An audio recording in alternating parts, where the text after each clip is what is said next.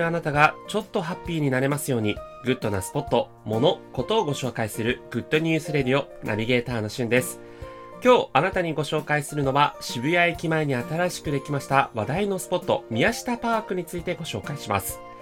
今日から3日連続でですね、実際に宮下パークに行ってきたその現地の音声データとともに宮下パークの魅力を少しだけ皆さんにご紹介していきたいと思います。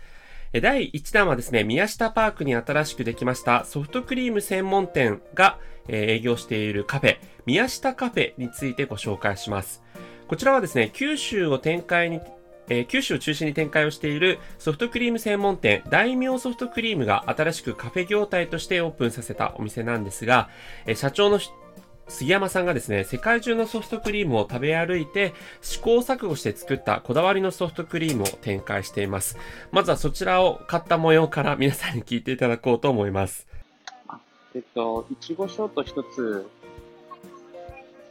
持ち帰りで。ということで、わざわざね、聞いていただくような内容でもなかったかもしれないんですが、ちょっとですね、やっぱり音声環境があまり良くなかったので、ちょっとお聞き苦しい点もあるかなと思って、えー、私の方から実際にですね、えー、味の方、この場で今お伝えしていこうかなと思うんですけども、えー、こちらはですね、ソフトクリーム業界のフェラーリと呼ばれる世界最高クラスのイタリア製マシンを使ってソフトクリームを作ってるんですね。なので、まあ非常にですね、コクがあるんだけれどもさっぱり。で、めちゃくちゃ口当たりが滑らかで、見た目もそうなんですけども、あの、本当に今まで食べたことないようなソフトクリームの食感があって、もうめちゃくちゃ美味しかったです。僕もアイス、あの、このね、放送聞いてる方はご存知かと思いますが、すごく好きなので、まあ、ソフトクリームとかもいろんなところで食べたりするんですけど、今まで食べたソフトクリームの中でも本当ベスト3に入るぐらい美味しいソフトクリームでした。で、僕が食べたのは、生クリームミルクという、えー、味に、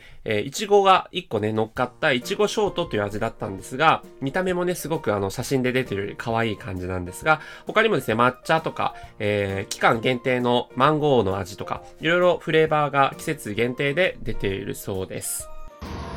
じゃあ、あの、ソフトクリームのこの炊き炭を使ってるコーンを食べてみます。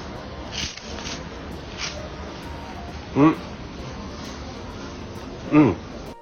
はい、聞こえましたかね？竹炭を使ったあのコーンなんですね。真っ黒いやつなんですが、デトックス効果のあるちょっと変わったコーンもですね、サクサクとして非常に美味しかったです。えー、宮下カフェは宮下パークの2階にありますので、お近くに立ち寄った際はぜひお立ち寄りください。それではまたお会いしましょう。Have a nice day!